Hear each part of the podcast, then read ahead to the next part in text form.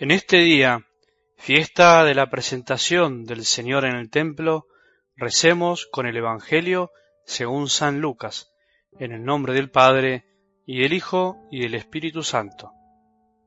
Cuando llegó el día fijado por la ley de Moisés para la purificación, llevaron al niño a Jerusalén para presentarlo al Señor, como está escrito en la ley. Todo varón primogénito será consagrado al Señor. También debían ofrecer en sacrificio un par de tórtolas o de pichones de paloma, como ordena la ley del Señor. Vivía entonces en Jerusalén un hombre llamado Simeón, que era justo y piadoso, y esperaba el consuelo de Israel. El Espíritu Santo estaba en él y le había revelado que no moriría antes de ver al Mesías del Señor.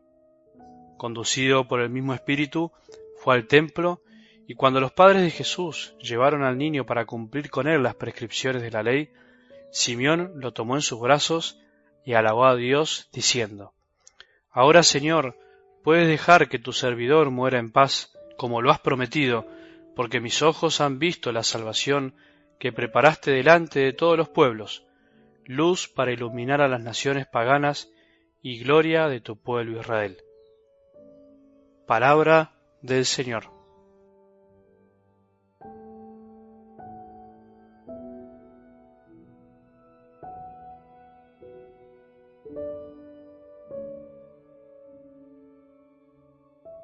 Se me ocurrió que hoy podríamos todos hacer un ejercicio de hacernos una pregunta que puede desprenderse de algo del Evangelio de hoy.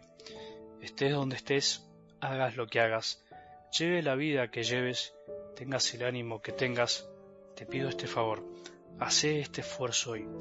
Durante la escucha del audio va a ser medio complicado, no da tanto el tiempo para pensar. La idea es que siempre, después de que escuches este audio, te tomes unos minutos para digerir este alimento tan rico de la palabra de Dios.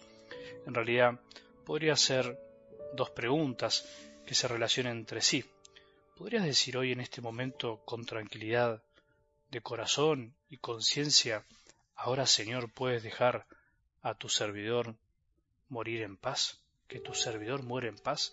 Y la otra sería, ¿cuáles son esas cosas que te podrían llevar a decir hoy, que podrías morir en paz, que no tienes nada más que pedirle al Señor. Esto es muy personal, demasiado, pero creo que nos puede ayudar mucho para saber por dónde anda nuestro corazón, nuestros pensamientos. No hay que dar por sentado que todos estamos preparados para partir de este mundo. De hecho, seguro que no todos lo estamos. Por algo todavía Dios nos permite vivir. Son muy pocas las personas que dirían muy seguras la misma frase que dijo este anciano Simeón de algo del Evangelio de hoy. Una vez, me acuerdo viajando por la montaña, me frené a la orilla de un río a tomar unos buenos mates, y mientras perdía el tiempo descansando con la naturaleza, un hombre en una moto recorría el lugar vendiendo helados. Hacía muchísimo calor, así que aproveché para comprar, pero fundamentalmente me dio ganas de ayudarlo. Se lo veía un hombre muy sufrido. Durante la transacción se dio esas pequeñas charlas que a veces a uno lo dejan pensando mucho. La clásica pregunta ¿Cómo anda? Ahí andamos, me dijo. Luchando, le contesté, como todos, ¿no?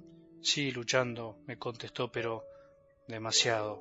Lucho demasiado, no llego a fin de mes, sufro mucho, padre. Mi vida fue un continuo sufrimiento, mi vida es un gran sufrimiento. La verdad es que no supe mucho qué contestarle. A veces nos olvidamos que hay gente que realmente la pasa mal durante toda la vida y la sigue pasando mal. Muchas personas quieren irse de este mundo, pero no porque ya hicieron o dieron todo lo que tenían que dar, sino porque quieren dejar de sufrir.